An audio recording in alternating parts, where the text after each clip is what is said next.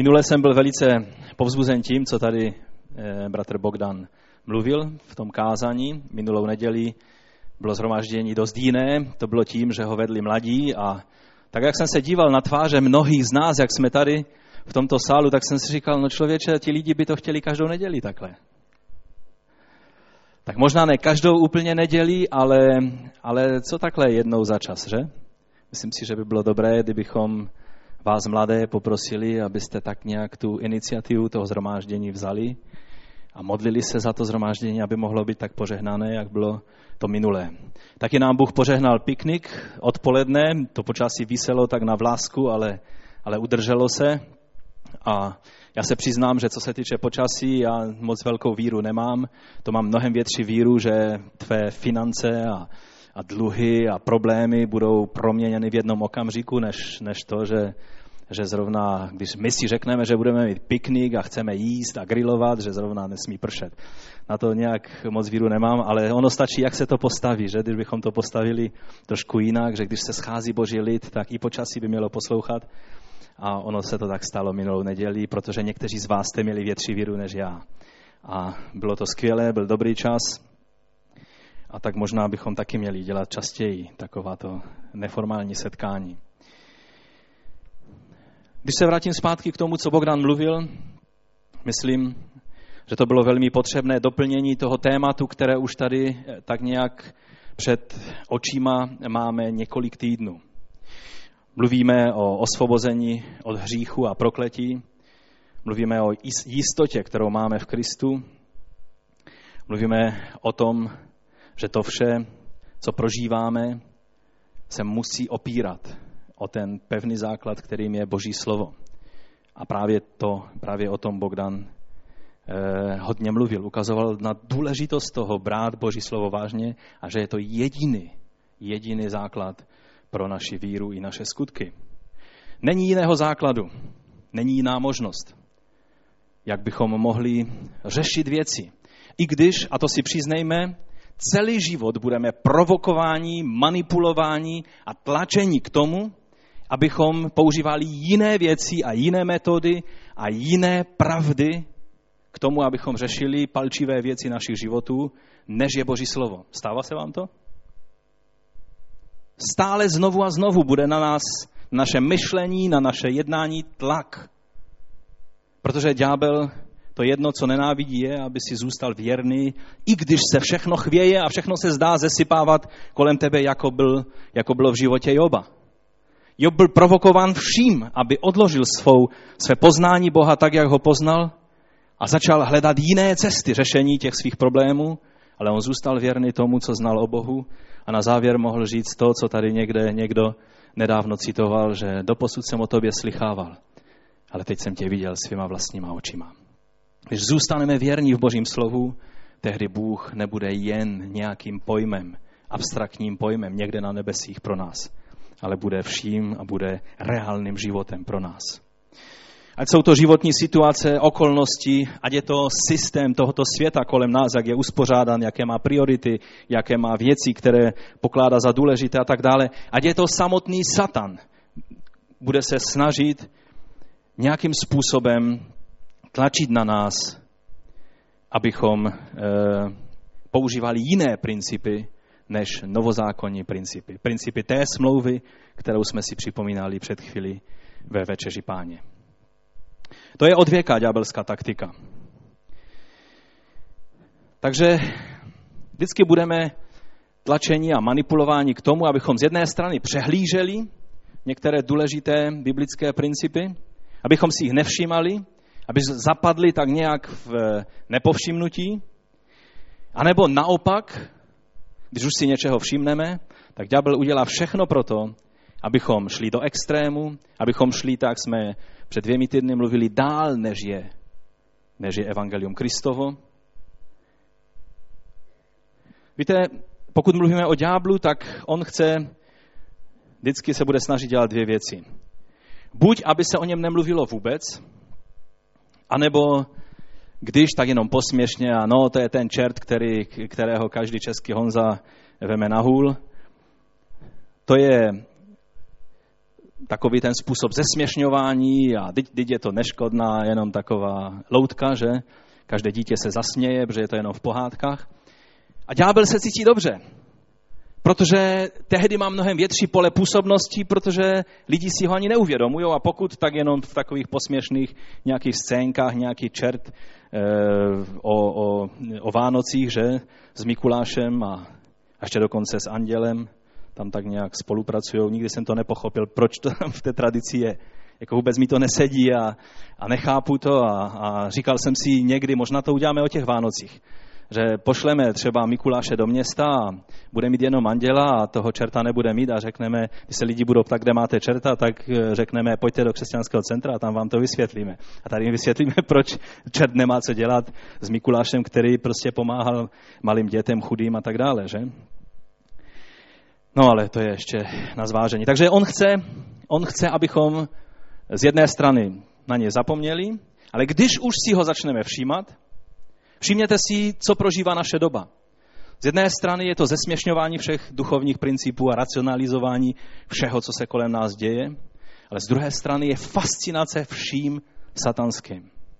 Je fascinace, a to musím říct nejenom v tomto světě, ale i v křesťanstvu. Knihy, které se zaručeně prodají, jsou knihy, které mluví o tom, jak to funguje v říši ďábla. Jak to tam všechno je uspořádané, jak to funguje, jak s nima máme bojovat, jakým způsobem máme s nima mluvit, jak jim máme přikazovat a tak dále, a tak dále. To jsou knihy, které se vždycky prodají. Je to přílišný zájem o ďábla, který v konečném důsledku on chce, aby tímto způsobem jsme se mu kláněli. Protože mu dáváme větší pozornost, než je podstata věci. Takže to jsou ty dva extrémy a boží pravda je tam, kde je v Novém zákoně.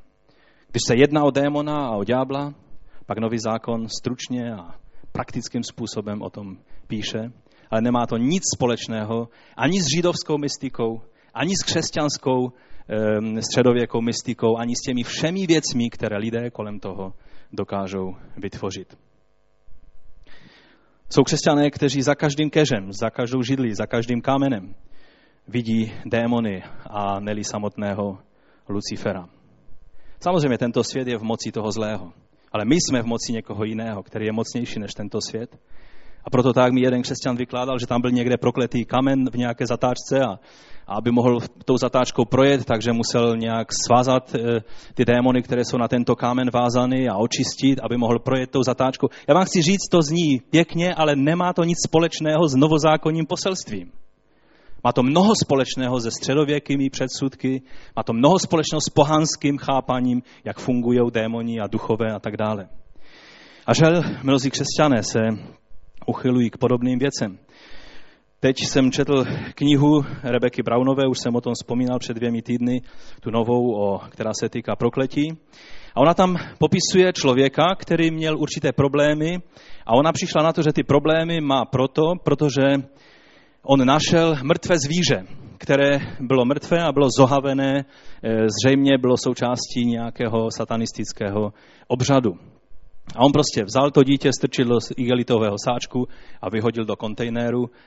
No a podle učení Rebeky Brownové to byla ta osudná chyba, protože ve Starém zákoně je napsáno, že se nemáme dotýkat nečistého a každé mrtvé zvíře, a o to víc samozřejmě zvíře obětováno v nějakém rituálu, je nečisté.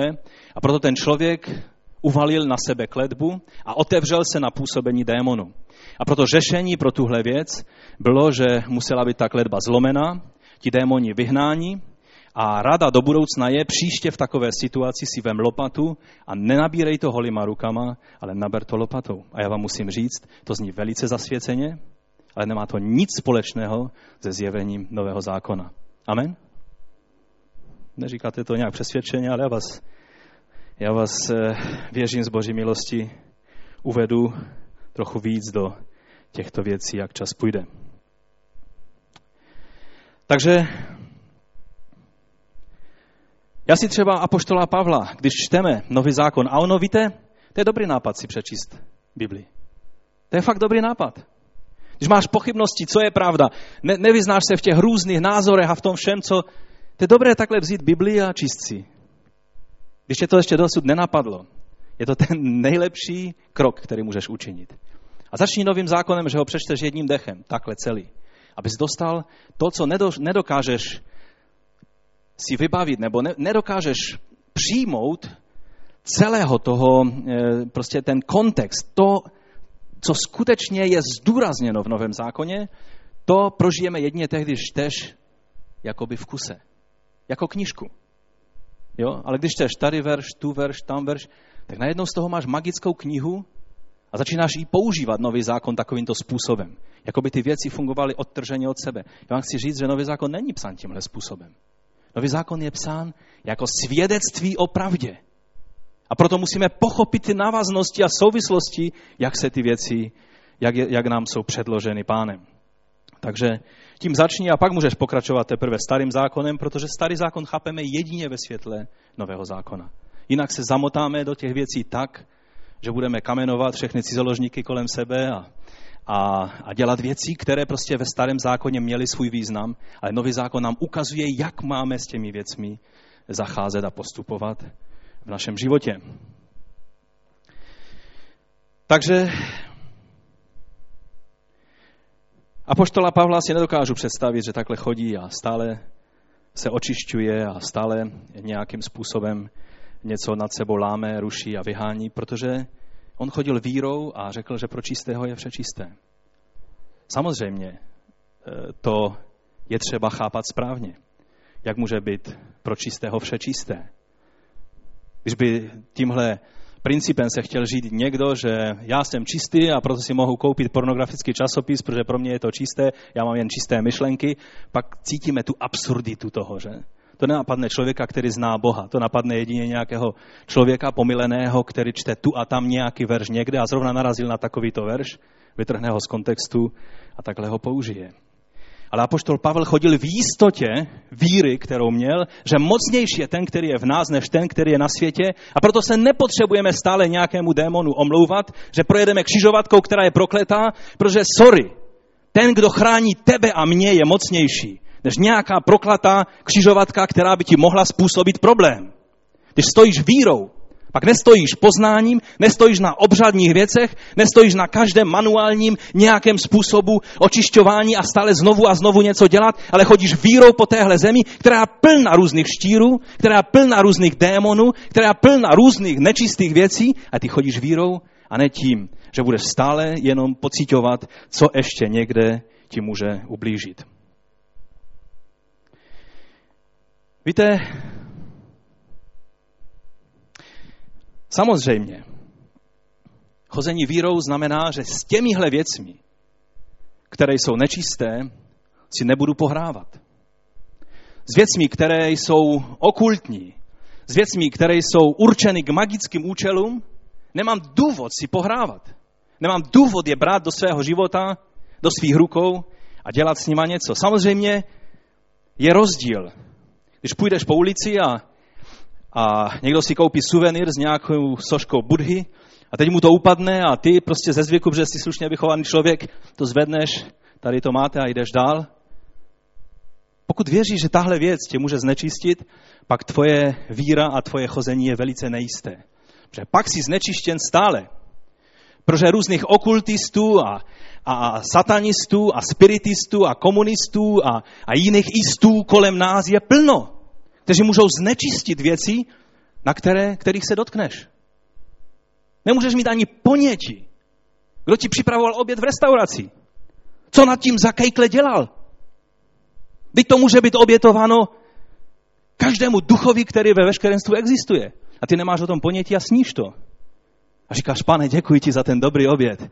Požehnej mi to jídlo, ať všechna kalorie, která tam je, ať přijde k dobru, k mému tělu, ať se neztrátí nic z toho dobrého, co přijímám. No takhle se mnozí nemodlíte, ale přijímáme jídlo jako požehnanou věc. Amen? Tohle je postoj Nového zákona. Mocnější je ten, který je v tobě, pokud chodíš vírou v pokoře před Bohem. Samozřejmě je rozdíl v tom, že si tam tu sošku zvednul jako předmět, který pro tebe nic neznamená, akorát někomu něco upadlo, ty mu pomůžeš a jdeš dál. Je něco jiného, když si řekneš, no, Rebeka Brownová říká, že do rukou to nesmím brát, takže lopatu si na tu sošku nevemu, ale chci jí mít doma, protože je hezká, taková vypadá, prostě to vypadá in, že cestuju hodně a že mám suvenýry doma, že? Takže někdo si pomyslí, že jsem byl v Japonsku. Tak si objednáš zásilkou tuhle sošku a řekneš tomu pracovníkovi, promiňte, ale víte, já nějak přineste mi tady do obyváku a tady mi ji postavte, díky moc. A vyřešili jste to, že jste se toho nedotkli. Takhle jednají zákoničtí lidé. Myslí si, že obejdou zákon tím, že najdou fintu, jak to udělat, a že jsou z obliga. Problém je v tom, že vy vzdáváte úctu Budhovi a všem duchům, kteří se za buddhismem skrývají, ať jste se toho dotkli nebo nedotkli. Jedná se totiž o postoj, o způsob vašeho myšlení. A tudíž, pokud kdokoliv, cokoliv takového udělal a zjistíte, že doma nechtíc máte po babičce třeba suvenýr nějakého bůžka nebo nějaký předmět, který byl vyroben ke kultovním věcem, třeba, já nevím, knihu horoskopů nebo něco takového, pak je na čase, abyste s tím udělali pořádek. Ale to, abych chodil po světě a stále se bál, že něco může na mě spoza rohu vyskočit, není novozákonní postoj. Pokud vzdáváš úctu tím, že si nějakého burhu dáš v obyváku na nějaké prostě místo, nebo to vůbec máš doma, vzdáváš úctu celému tomu systému. A to si je třeba uvědomit. A pak je třeba činit pokání a danou věc zlikvidovat a vyznat před Bohem, že se zříkáš jakýchkoliv kontaktů s celým duchovním světem buddhismu. Amen? Možná by bylo dobré, kdybychom si přečetli jedno místo ze Skutků, než se vrátíme k tomu našemu hlavnímu textu. A Skutky jsou napsány proto, že nám jsou vzorem v jednání. A tam přečteme zajímavou událost. Trochu se to toho Budhy bude týkat. Skutky 19:17. Když se to rozneslo mezi všemi Židy i Řeky, bydlícími v Efezu, co se rozneslo? Kdybychom četli kontext, tak tam apoštol Pavel kázal slovo Boží. Uzdravoval nemocné. Vymítal démony, kteří, když se projevili v těch lidech, kterým sloužil evangeliem, a tak démoni byli vyháněni. A určitě židovští zaklínači, takoví ti experti přes démonské věci si řekli, aha, tak teď je tady vhodná doba pro to, abychom zaexperimentovali s těmi věcmi a začali dělat pokusy s těmito věcmi a démoni ublížili těmto lidem. A stalo se to na očích všech lidí, takže lidé si uvědomili, že jednoduché hlásání Božího slova je to, že ve jménu Ježíše Krista démoni musí jít pryč. A že ti zaklínači, když dělali různé kejkle, takže se jim to vymstilo. A najednou si řekli, aha, takže takhle to je, takhle to funguje. A tady je řečeno, že na všechny padla bázeň a jméno Pána Ježíše bylo ve velké vážnosti. A teď je tady řečeno, mnozí z těch, kteří uvěřili, pak přicházeli a vyznávali a odhalovali své praktiky.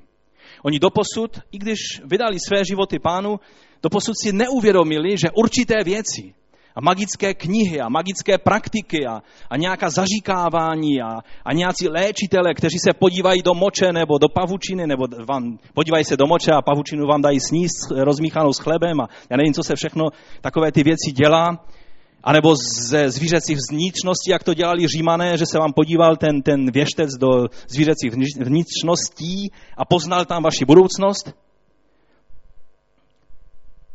A najednou oni pochopili, tyhle věci nepatří Bohu.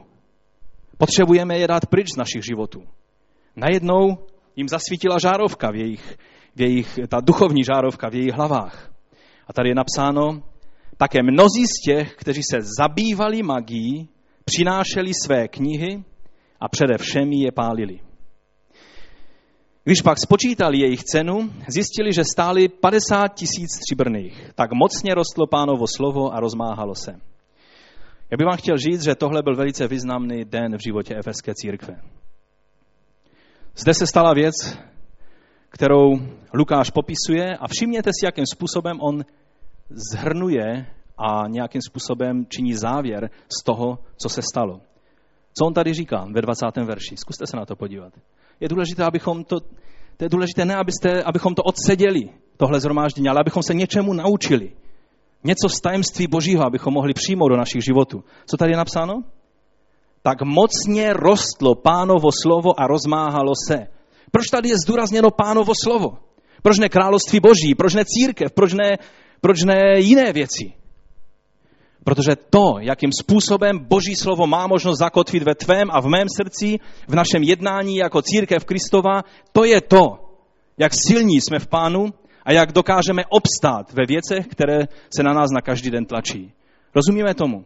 Je to prostor, který dáváme Božímu slovu. Když Boží slovo mělo možnost růst, on rostlo tím způsobem, že ti lidé si řekli, aha, takže ta kniha s těmi horoskopy, kterou mám doma, ta musí pryč. A vzali ji a přišli na jedno místo a najednou zjistili, že stejný úmysl měla spousta lidí. A já vám chci říct, že knihy, které snesli, to nebyla levná záležitost. Těch knih muselo být hodně a za druhé, tyhle knihy tehdy byly velice drahé. Dneska se dá koupit různé věci za různé ceny. Ale tehdy, když bychom chtěli vědět, kolik ta cena těch knih byla, tak bychom to mohli podle našich výdělků vypočítat na asi 25 milionů korun. To je dost peněz. Oni to neprodali a nedali na chudé. Oni ty věci zničili. A proto je velice důležité, abychom pochopili, že jsou určité věci, které nevyřešíš tím, že je podaruješ někomu, ať se trápí on, když já jsem poznal, že je to špatná věc, ale že tu věc zničíš, i když má cenu, že si na to střádal půlku života. Jsou určité věci, které potřebují z našich domácností pryč. A jsou to věci, které nemůžou sloužit žádnému jinému účelu, než magickým cílům. Rozumíme tomu? Ty knihy byly napsány proto, aby se vykonávalo magické úkony podle těchto knih. A je zvláštní, že ti lidé nemuseli učinit nic víc. Oni přiznali, že chybovali, že si neuvědomili, že ty věci jsou magické. Oni to vyznali a oni vzali a vyřešili i tu fyzickou záležitost, to znamená, že ty knihy zničili. A bylo po problému. Tohle je novozákonní způsob. Haleluja. Pokud máš podobný problém a víš, že se zabýval magií a že někde tam ve sklepě nebo na půdě nebo dokonce ve tvém obyváku máš něco, co nemůže sloužit žádnému jinému účelu než magickému, pak ta věc musí pryč. A ty jsi ten, který máš autoritu ji zlikvidovat. Někteří lidé za moji dobu, co sloužím, přišli za mnou, třeba dostali dopis od nějakého mága nebo nějakou takovou věc a obávali se to zničit, protože se báli, že na sebe vztáhnou nějaké prokletí. A já jsem pak vzal a in Jesus name jsem to hodil do krbu a bylo po věci. A chci vám říct, máš právo to učinit, pokud je ti jasné, že se distancuješ od těchto věcí. Pokud stojíš v autoritě Ježíšova jména, pak jakákoliv věc, kterou zjistíš, že jsi činil v minulosti, která se týká magické a okultní věci, máš právo se ty věci zřeknout a tento předmět zlikvidovat. Amen. Všimněte si, že oni to učinili s nadšením toho probuzení. Prostě tam se dělá proměna v té církvi, v životě těch lidí a oni prostě jedním šmáhem vyřešili tuhle věc a vyřešili problém, který stál 25 milionů korun. To znamená, že to byla velká věc. Nedumali nad tím dlouho, neupadali do nějakých obav, co teď, co s tím prokletím, které jsme na sebe vztáhli, co s těmi všemi démony a tak dále. Ale udělali správný krok a šli dál.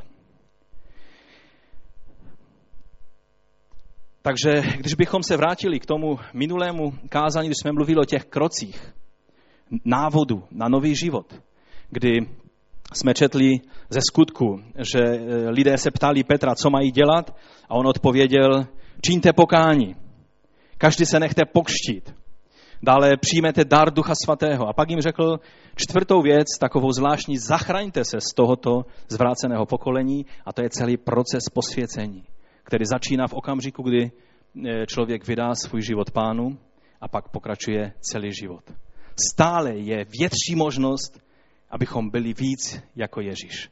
Stále je možnost. Nedosáhneš nikdy mety, když si řekneš, teď už jsem úplně jak Ježíš. Možná trochu víc jak Ježíš.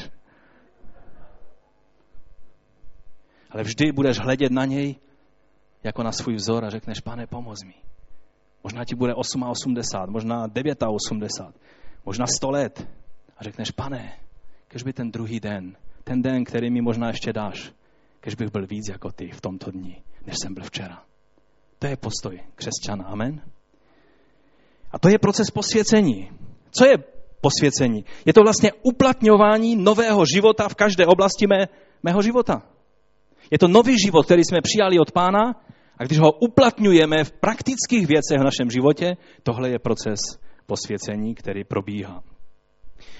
Je to oddělení se od myšlení a skutku tohoto světa a odevzdání se Božímu myšlení a vykonávání skutků, které nám Bůh připravil. Víte, často máme zkreslenou představu o tom, co znamená pokání a víra v Boha. Pokání a víra v Boha znamená víc, než si často uvědomujeme. Slovo pokání neznamená jenom, mě je líto, že jsem to udělal. Metanoia, což je to původní slovo řecké, znamená změnu smyšlení, postoju, které vypůsobí změnu jednání. Neznamená to jenom sorry, ale znamená to, že tvůj způsob hledění a dívání se a přijímání té věci se změní.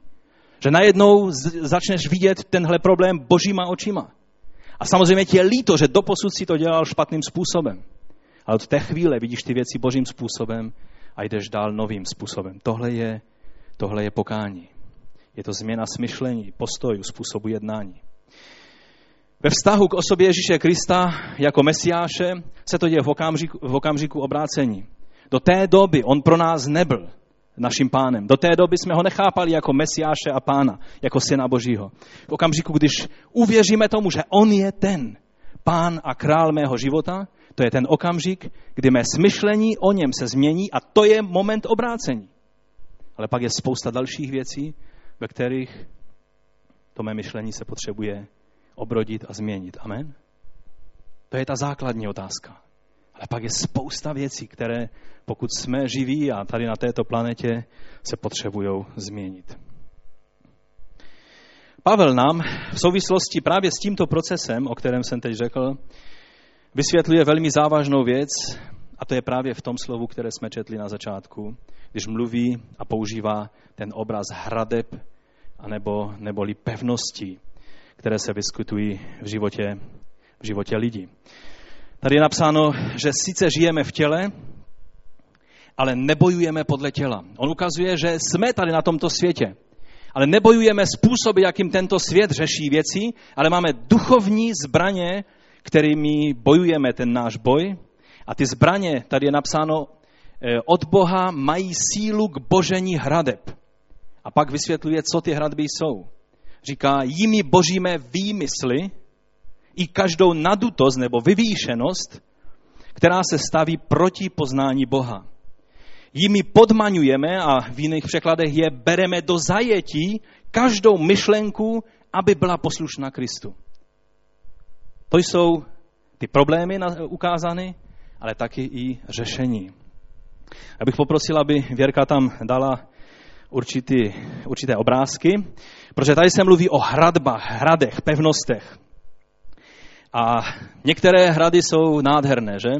To je zrovna hrad, co to je? Bouzov, to tam máme někde žlutým nahoře napsané. Byli jste někdo na Bouzově? Líbí se vám Bouzov? Je to pěkné místo, že? Pak dále tam máme, myslím, Křivoklát. To je monumentální hrad, že? Ta věž. Ještě tam máme něco? No kdo by neznal Karlštejn, že? Karlštejn je velice impozantní hrad. Působí tak důstojně, že? Můžeme zůstat u Karlštejna, to je takový pěkný hrad.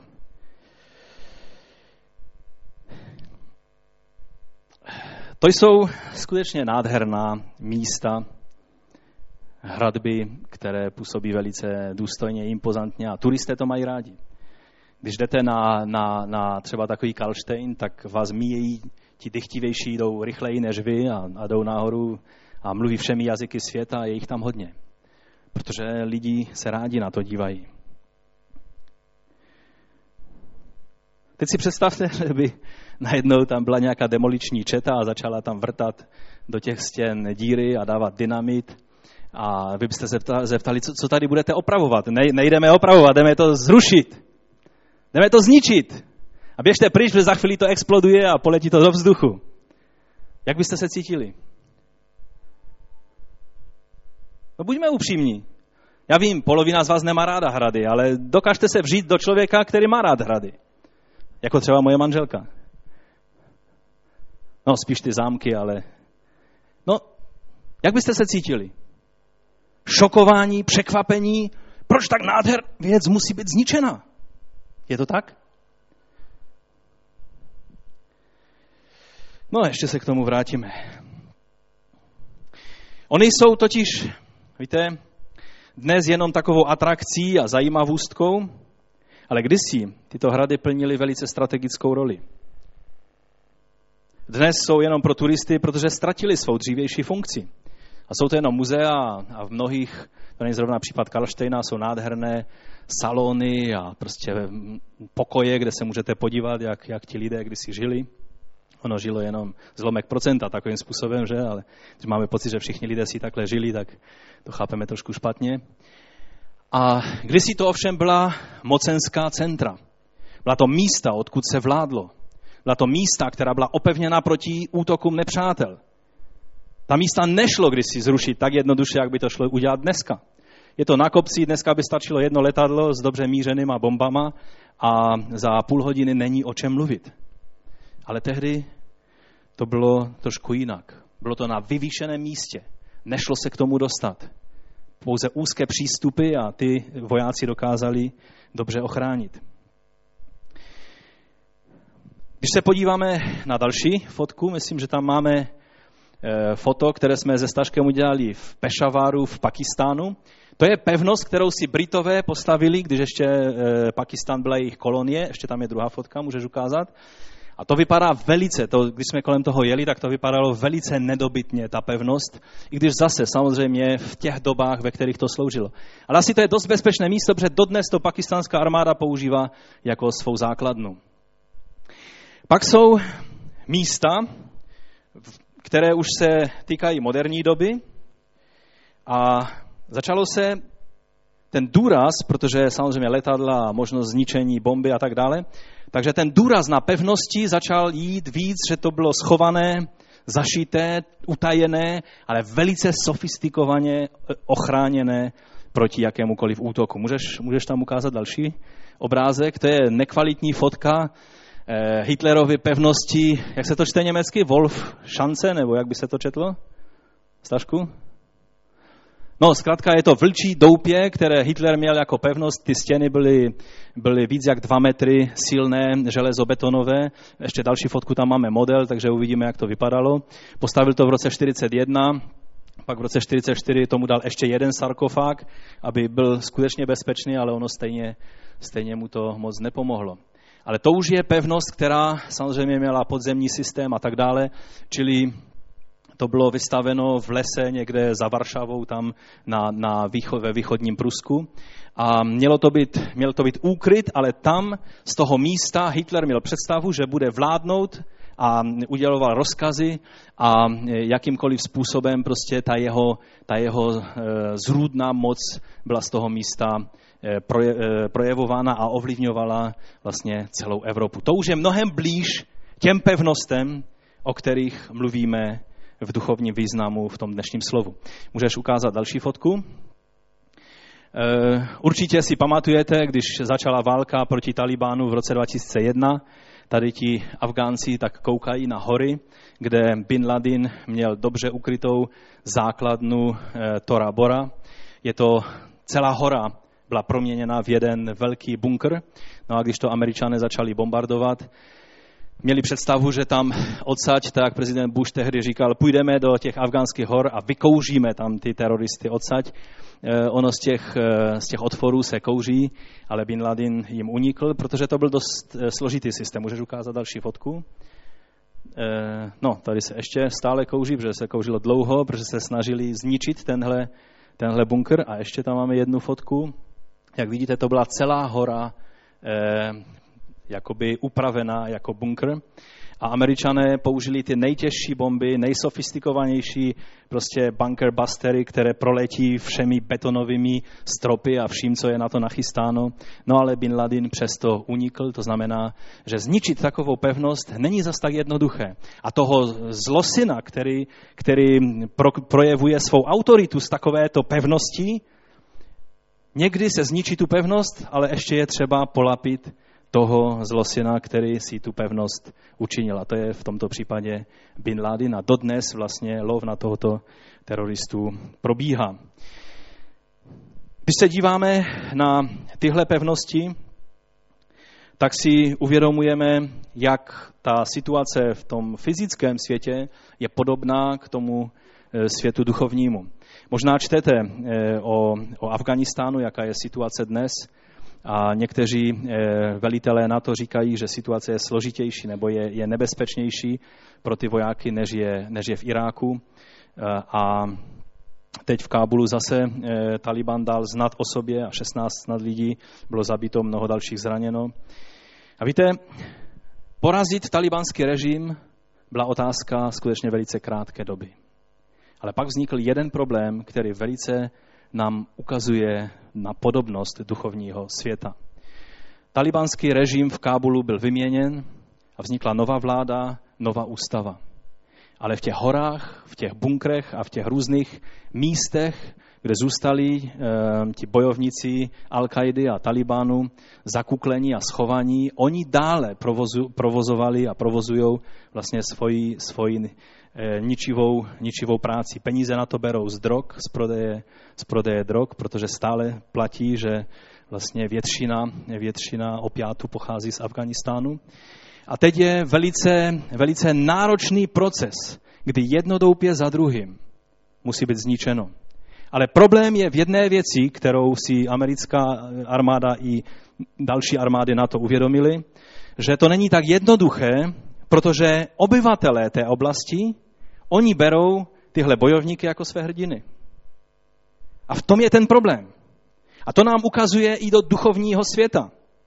Oni zjistili, že musí, že místo jenom bojových jednotek, které tam na to posílá, tak poslali celé zástupy psychologů, kteří znají dobře místní jazyk paštunsky, a oni jdou do těch vesniček, riskují své životy, ale jdou do těch vesniček a vysvětlují těm lidem, proč ten boj musí probíhat. Proč ta pevnost třeba Tora Bora musela být zničena. Proč tahle další pevnost musí být taky zničena, aby mohli žít normální život. Proč není normální, aby oni svůj blahobyt vlastně tahali z prodeje drog. To všechno je třeba těm lidem vysvětlit a jedině tehdy ten boj může být úspěšný. Protože jinak jedna pevnost je zbořena, ale druhá pevnost na druhém kopci vzniká a je to boj do nekonečna. Takhle přesně může vypadat život mnohých lidí, kteří dávají prostor. Je napsáno, nedávejte místa ďáblu, k Efeským. Nedávejte místa ďáblu.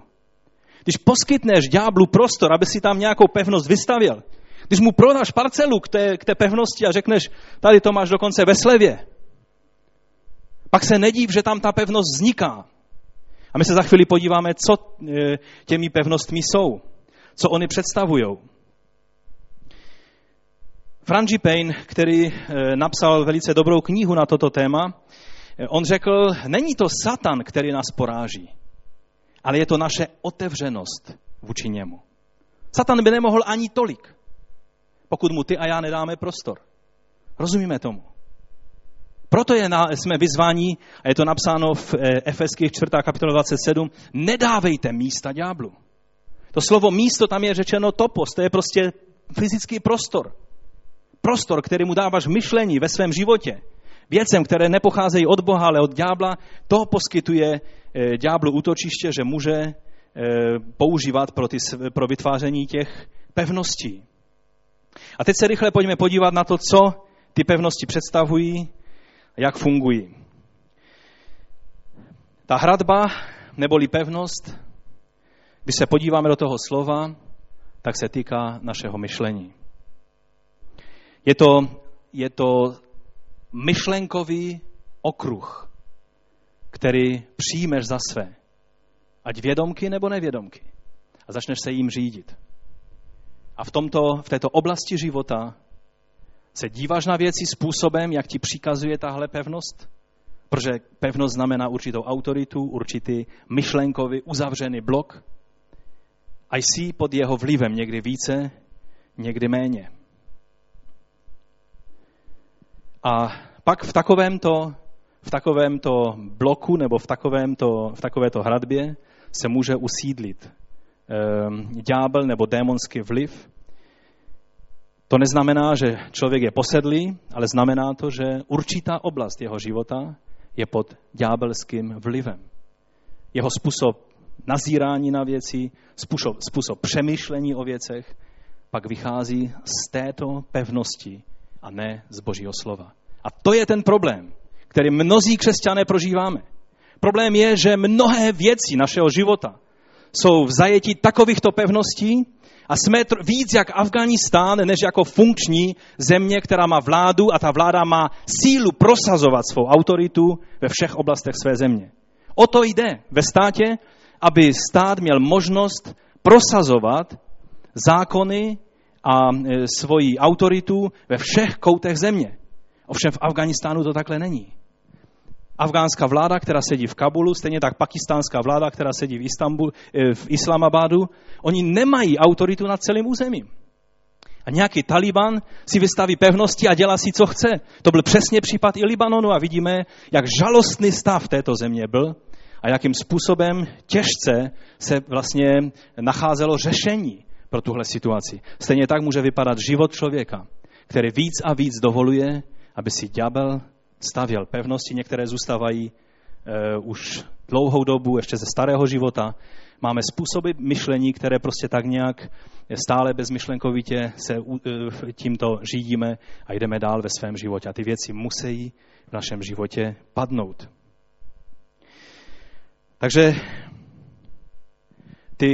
ty hradby znamenají, že jsou to neobrozené, neobnovené oblasti, neproměněné oblasti našeho myšlení, které ovlivňují často i naše jednání.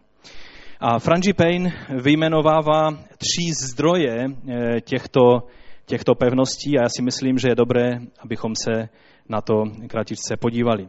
První zdroj takových pevností, které se usazují v našem myšlení, je tento svět.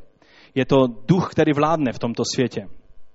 Samozřejmě tady v Evropě tento svět působí na nás jiným způsobem a provokuje nás a manipuluje nás k jinému způsobu myšlení, než je to třeba v Africe. To, co v Africe je běžné a co takhle ve světě se nosí a dělá a co ovlivňuje církev v Africe a je to jejich problémem a jsou to pevnosti, které musí padnout, které musí být odhaleny, jsou jiné, než jsou pro nás tady v Evropě.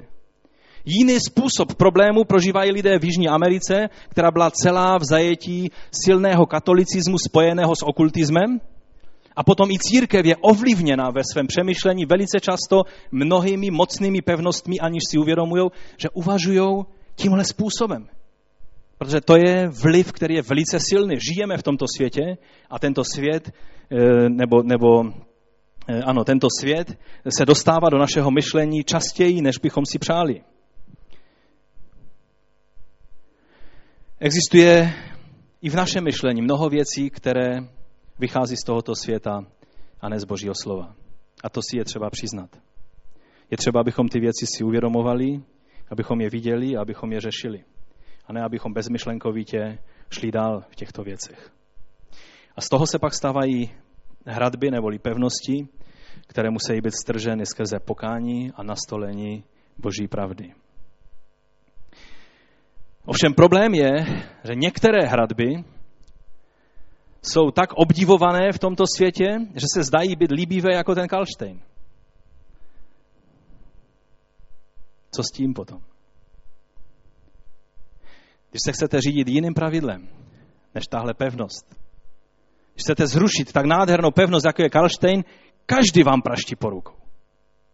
Jsou věci v tomto světě, které lidé akceptovali a stali se modlami tohoto světa a křesťané bezmyšlenkovitě říkají, jo, tak to je pravda. Tolerance je nejvyšší hodnota. Každý má právo si myslet, co chce. Každý má právo věřit, jak chce. To je přece pokorná tolerance názoru druhého člověka. Je to jedna z nejsilnějších pevností dnešní doby. Na téhle pevnosti stojí celá filozofie postmodernismu, která hýbe dnešním světem. Neexistuje jedna pravda, ale každý má pravdu v určitém způsobu, jak to prožívá. Důležité je, jak to chápe, jak to vnímá. Tohle je jedna z nejsilnějších pevností a mnozí křesťané tomu podléhají. Ztráta jakékoliv autority, ať rodičovské, autority starších ve sboru, autority prostě té obyčejné vládní autority, protože tento svět stojí na zlehčování a na potlačování veškeré autority, které byly dány Bohem. A tyhle věci se vytvářejí jako silné pevnosti v našem myšlení. A jsou obdivované a jsou tak vážené a jsou tady už tak dlouho, teď je to celá tradice přece naše v Africe africká, v Jižní Americe jihoamerická a v Evropě naše evropská. Přece to vždycky tak bylo. A někdy, když se na takovouto věc, když položíte ruce, protože zjistíte, že není podle Božího slova, tak jak tu byli Spensacoly, kdysi, jestli si vzpomínáte, a bratr Káva řekl, že jsou různé kultury. Pokud nám naše kultura ovšem brání uctívat Boha a staví se nám do cesty, abychom uctívali Boha, tak říká, změňte svou kulturu. Ale v našem pomyšlení kultura je něco, čeho si máme vážit a co je vlastně takovouto atmosférou společnosti, ve které žijeme.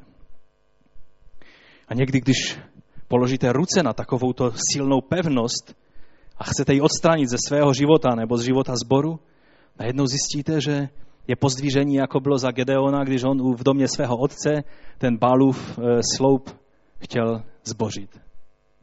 A bylo z toho obrovské pozdvížení a ti věrní Izraelité ho chtěli prostě zničit. Stejně tak to může vypadat, že všichni dobří křesťané ti budou říkat, jak to můžeš dělat. Pokud je to pevnost, která nepochází z Božího slova, ale z tohoto světa, tak je třeba ji zbořit, i když vypadá tak nádherně, jak samotný Karlštejn. Doufám, že vás nikoho nenapadne, že tady plánuju, nebo že bych si přál, aby Karlštejn, tak nádherná památka, byla někdy zničena. Ale některé věci v našem duchovním životě, ať by byly sebehonosnější a nádhernější, jak je Karlštejn, pokud pocházejí z ducha tohoto světa, potřebují padnout. Amen.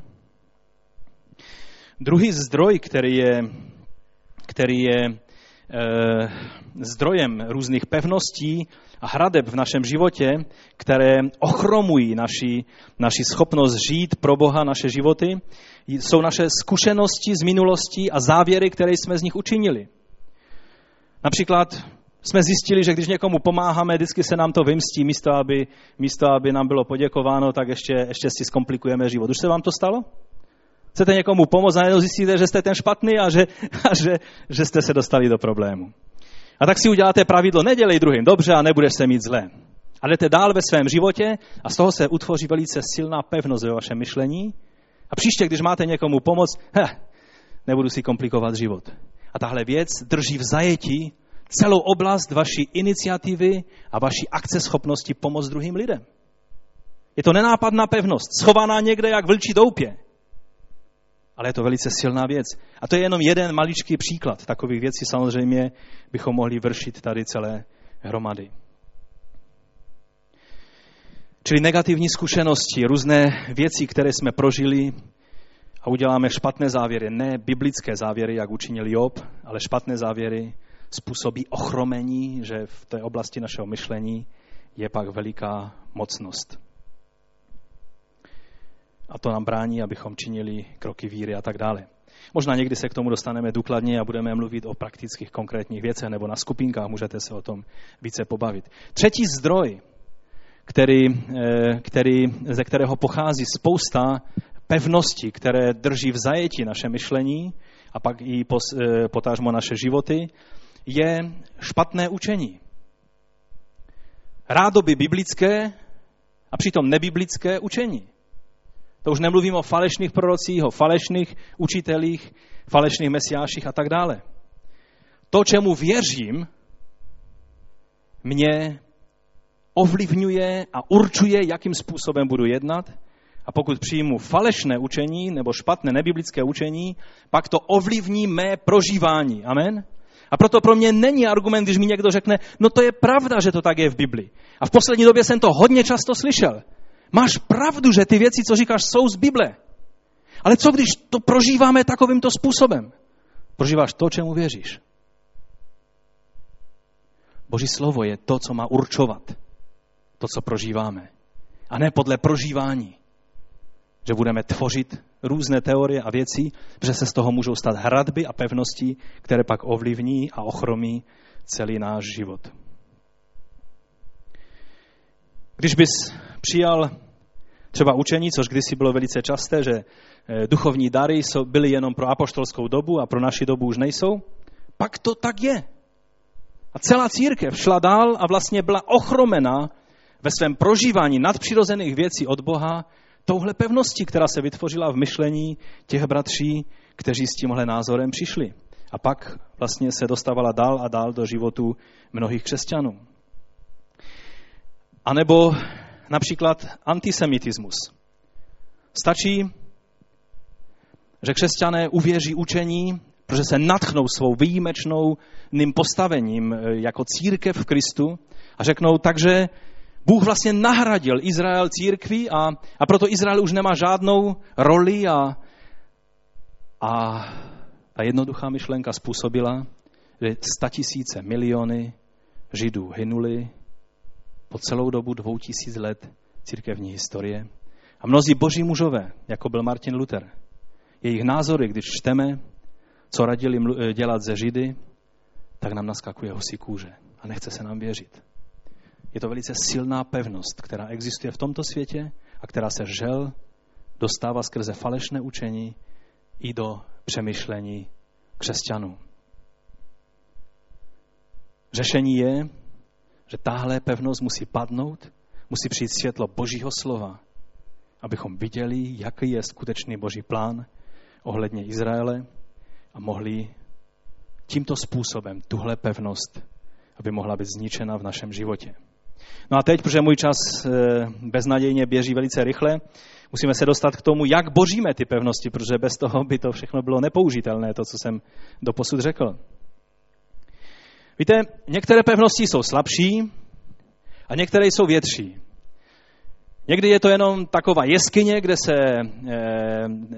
ten prostě obyvatel té pevnosti schová a někdy je to Tora Bora. Velice sofistikovaný systém vytvořený k ochraně bojovníků Al-Kaidy, kterou zničit to trvalo hodně dlouho a hodně úsilí, aby mohla být zničena. A nebo jak Hitlerovo vlčí doupě. Bylo třeba hodně úsilí, aby to spojenci mohli zlikvidovat. Některé pevnosti padnou postupně, prostě tím, že přestanou být aktuální, protože uvidíme Boží pravdu. A najednou ta pevnost přestane být používána a začne chátrat a drolit se a je zlikvidována postupně v čase, jak světlo Božího slova přichází do našeho života. Víc a víc důvěřujeme Božímu slovu a méně se vracíme zpátky k názorům tohoto myšlenkového systému. Ale velice často, a díky Bohu, že se to děje, některé pevnosti zmizí v jednom okamžiku krizové zkušenosti, kdy najednou nám zasvítí ta duchovní žárovka a řekneme, aha, tohle je Boží vůle. Tak jako ti lidé, aha, takže tu knihu beru, stála mě sice Mailand, ale jdu ji zlikvidovat, protože tohle je ďáblovo dílo a já sloužím Bohu. A od toho okamžiku tahle pevnost neměla co dělat v jeho životě. A proto mnohé věci v našem životě můžeme prožít. Někteří dokonce obrácení prožijí jak Saul z Tarzu. V jednom okamžiku padnul, protože mu vstoupil do cesty Ježíš Kristus, který se mu zjevil a byl obrácen. Ale mnozí z nás, jak jsme tady, jsme se obráceli tak nějak procesem. Je to tak? Je jedno, jestli ta pevnost padne procesem nebo explozí, dynamitem, nádhernou proměnou ze dne na den. To důležité je, aby ta pevnost už neměla místo v našem myšlení, abychom se začali řídit jiným způsobem. Co z toho, že padneš pod boží mocí každý den na shromáždění, když povstaneš a dále otročíš té stejné pevnosti a jdeš dál ve svém životě. To nedává logiku, to nemá smysl. Kromě toho, že to má nějaký, samozřejmě určitý duchovní prožitek, že má to určitou satisfakci pro tebe. O co jde, je proměna tvého a mého myšlení. Ať padneš nebo nepadneš, pokud ta hradba, ta pevnost padne, to je, oč jde. Pokud ten myšlenkový systém může padnout a být nahrazen božím pohledem na věc, to je to, oč jde. Amen?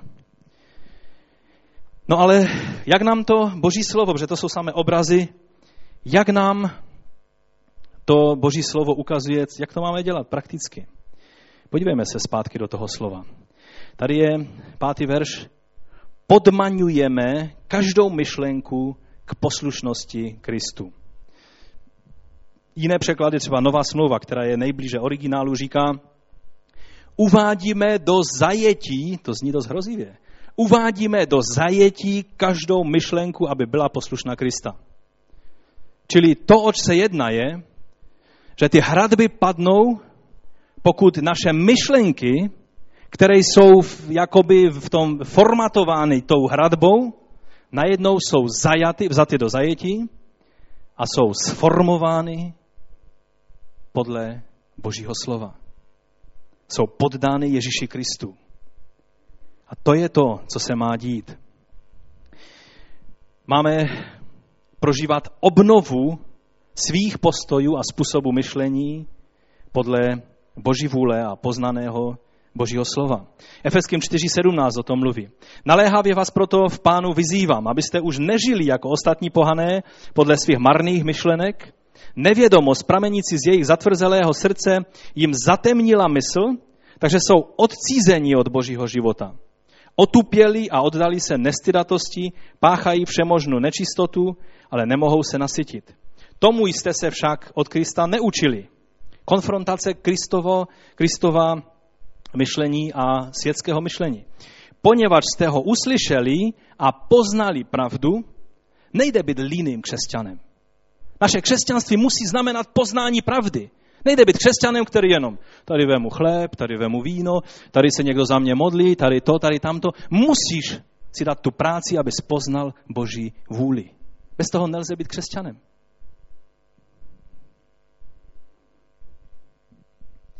Poněvadž jste ho uslyšeli a poznali pravdu, která je v Ježíši, odhoďte už svůj dřívější způsob života, i to staré já, které je zkažené a plné klamných tužeb, a obnovujte ducha své mysli. Obnovujte ducha své mysli.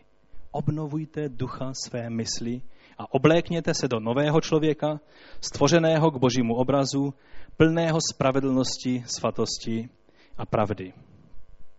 Obnovovat ducha své mysli neznamená, že máme v mysli ještě nějakého dalšího ducha, ale tak jak Spiros Zodiates, který řečtině rozumí velice dobře, říká, že v tomhle významu někdy, když je v Biblii řečeno duch takový a nevíte, jakého jste ducha, nebo nevíte, jakého, někdy znamenají ta slova postoj. Jo? To znamená, že v té chvíli je obnovujte postoje své mysli. Ať vaše mysl je správným způsobem nasměrována, ať má správný postoj, správné priority, protože jedině tehdy to má smysl, a tím můžete obléknout nového člověka v každé oblasti svého života. Takže ten překlad by mohl být účinně novým v postoji našeho myšlení. Římanům 12, velice známé slovo, 2. verš říká, nenechte se formovat tímto světem, raději se nechte proměňovat obnovou své mysli, abyste dokázali poznat, co je Boží vůle, co je dobré, náležité a dokonalé. Potřebuje to nějaký komentář? Myslím, že je to velice jasné slovo. Proměňovat obnovou své mysli, abychom dokázali poznat, co je Boží vůle. Nedokážeme poznat, co je Boží vůle, pokud stále přemýšlíme v šablonách těch různých pevností a hradeb, které v našem životě necháváme veselé běžet dál.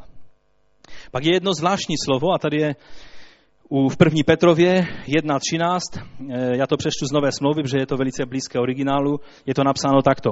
Proto přepásejte bedra své mysli, A buďte střízliví a dokonale upněte svou naději k milosti, která je vám přinášena ve zjevení Ježíše Krista.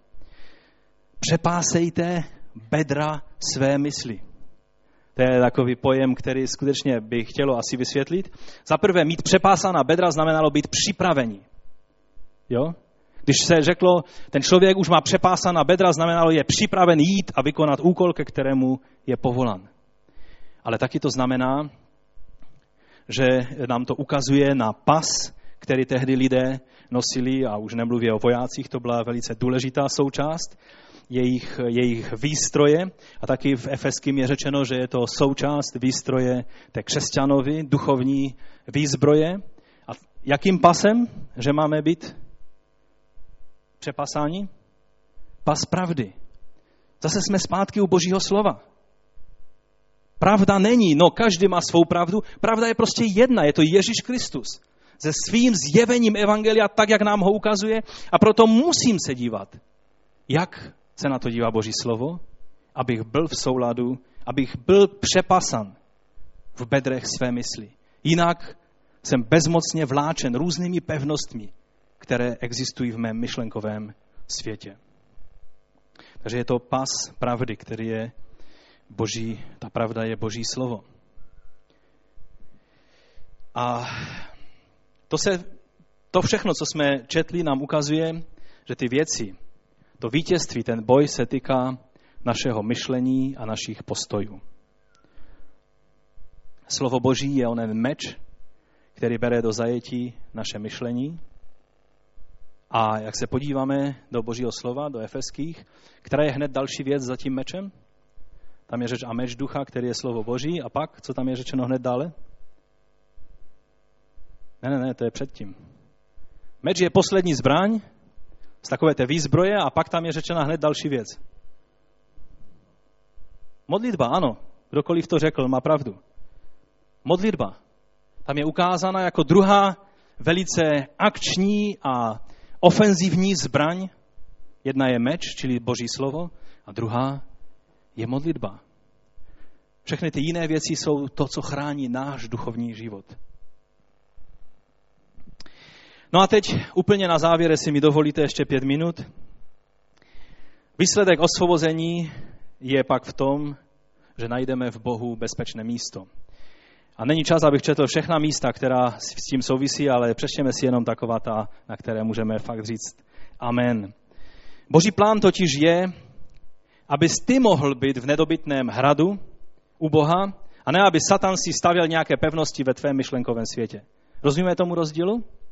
Žalm 91 říká, kdo v úkrytu nejvyššího bydlí, přečká noc ve stínu všemocného. Říkám o Hospodinu, mé útočiště, má pevná tvrz. Takhle to má být. Já jsem skryt v Bohu. A ne, že ďábel tam má nějaká hnízda, ze kterých může uplatňovat svou autoritu nad různými oblastmi mého života. Rozumíme tomu? Ty věci musí pryč, musí padnout.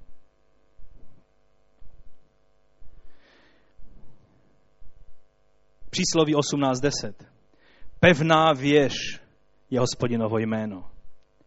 K němu se uteče spravedlivý jako do hradu. Hospodinovo jméno znamená Boží autoritu. Ježíš Kristus je ten, kdo je Boží autoritou pro tebe a pro mě. Když jsi skryt v Boží autoritě, jsi v pevné věži a utíkáš se jako do hradu. Jsi v bezpečném místě. Jan v 10. kapitole říká, že nás nikdo nemůže vytrhnout z otcovy ruky. Čili ty hradby bezpečné, ta skrýš pro nás je ukázána jako Boží ruka. A kdo tě chce vytrhnout, tak musí nejdříve otevřít Boží ruku. Ať to někdo ve veškerenstvu se pokusí udělat. Bůh je dostatečně silný, aby tě udržel. Jen ty sám, když chceš vylézt ven a chceš otročit nějakým pevnostem myšlenkovým, bezmyšlenkovým systémům tohoto světa, otročit nějakým špatným zkušenostem z minulosti, pak je to na tobě. Ale ty máš možnost být vítězem ve svém životě. Ježíš nám je vzorem v takovém tom životě opravdové, plné svobody od každé pevnosti nepřítele. Jan 14.30 Ježíš říká, už s vámi nebudu dlouho mluvit, neboť přichází vládce tohoto světa, nemá na mě nic, nebo přesněji řečeno, nemá nic ve mně. Nemá nic ve mně. Není žádná nějaká myšlenkový okruh v Ježíši. V jeho myšlení nebyl ani skulinka, o kterou by mohl ďábel zaháknout, protože on nedával místa ďáblu, rozumíte? A proto šel naprosto vítězně svým životem a je pro nás vzorem. Čili oč jde je, abychom nedávali místa ďáblu, aby ty všechny pevnosti musely být Božím slovem zrušeny. Božím slovem ne, že řekneš, pevnosti ruším tě, ale že uplatníš princip Božího slova v té oblasti, ve které svou autoritu uplatňovala doposud ta pevnost tohoto světa, negativních zkušeností nebo nějakého falešného učení. A když se budeš řídit Božím slovem, tehdy budeš mít vítězství. A pak je řečeno u Jana, a Jan byl takový černobílý pisatel, on psal buď černě nebo bíle. A říká, víme, že nikdo, kdo se narodil z Boha, nehřeší. To je řeč o těch, kteří skutečně chodí vítězně v Pánu. Syn Boží je chrání a zlý se ho ani nedotkne. Víte, kdo chodí v Pánu a bdí před Hospodinem a nedá prostor na nějaké pevnosti, které by si ďábel v jeho myšlení mohl vytvořit, pak je v bezpečí a ten zlý se ho ani nedotkne. To byl stav, ve kterém byl Ježíš a to je vzor, který je pro každého jednoho z nás. A závěrem bych vám chtěl prozradit jedno takové dost zajímavé tajemství o duchovním boji.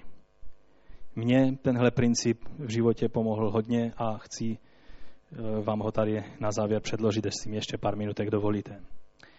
Víte, cílem není neustálý boj a zaobírání se nějakými pevnostmi a satanem.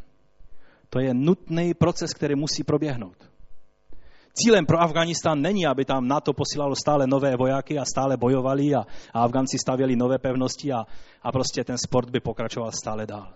Cílem je vybudovat bezpečnou zemi pro jeho obyvatele v Afghánistánu a cílem je, aby si ty a já, abychom byli víc jako Kristus. To je cíl. Abychom dorostli do plného lidství rozměru Kristových. To je cíl. Ten boj je prostředek k tomu, abychom se mohli stát víc jako Kristus.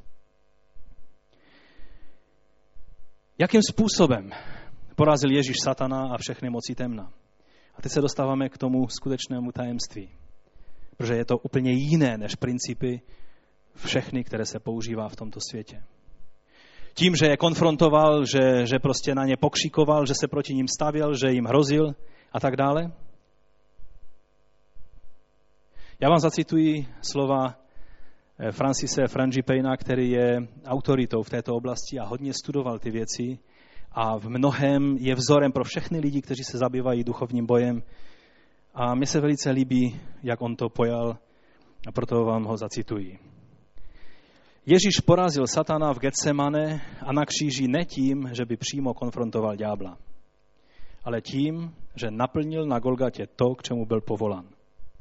Největší bitva, která kdy byla vyhrána, byla završena zjevnou smrtí vítěze. Bez toho, že by nepřítel byl jen slovem napomenut.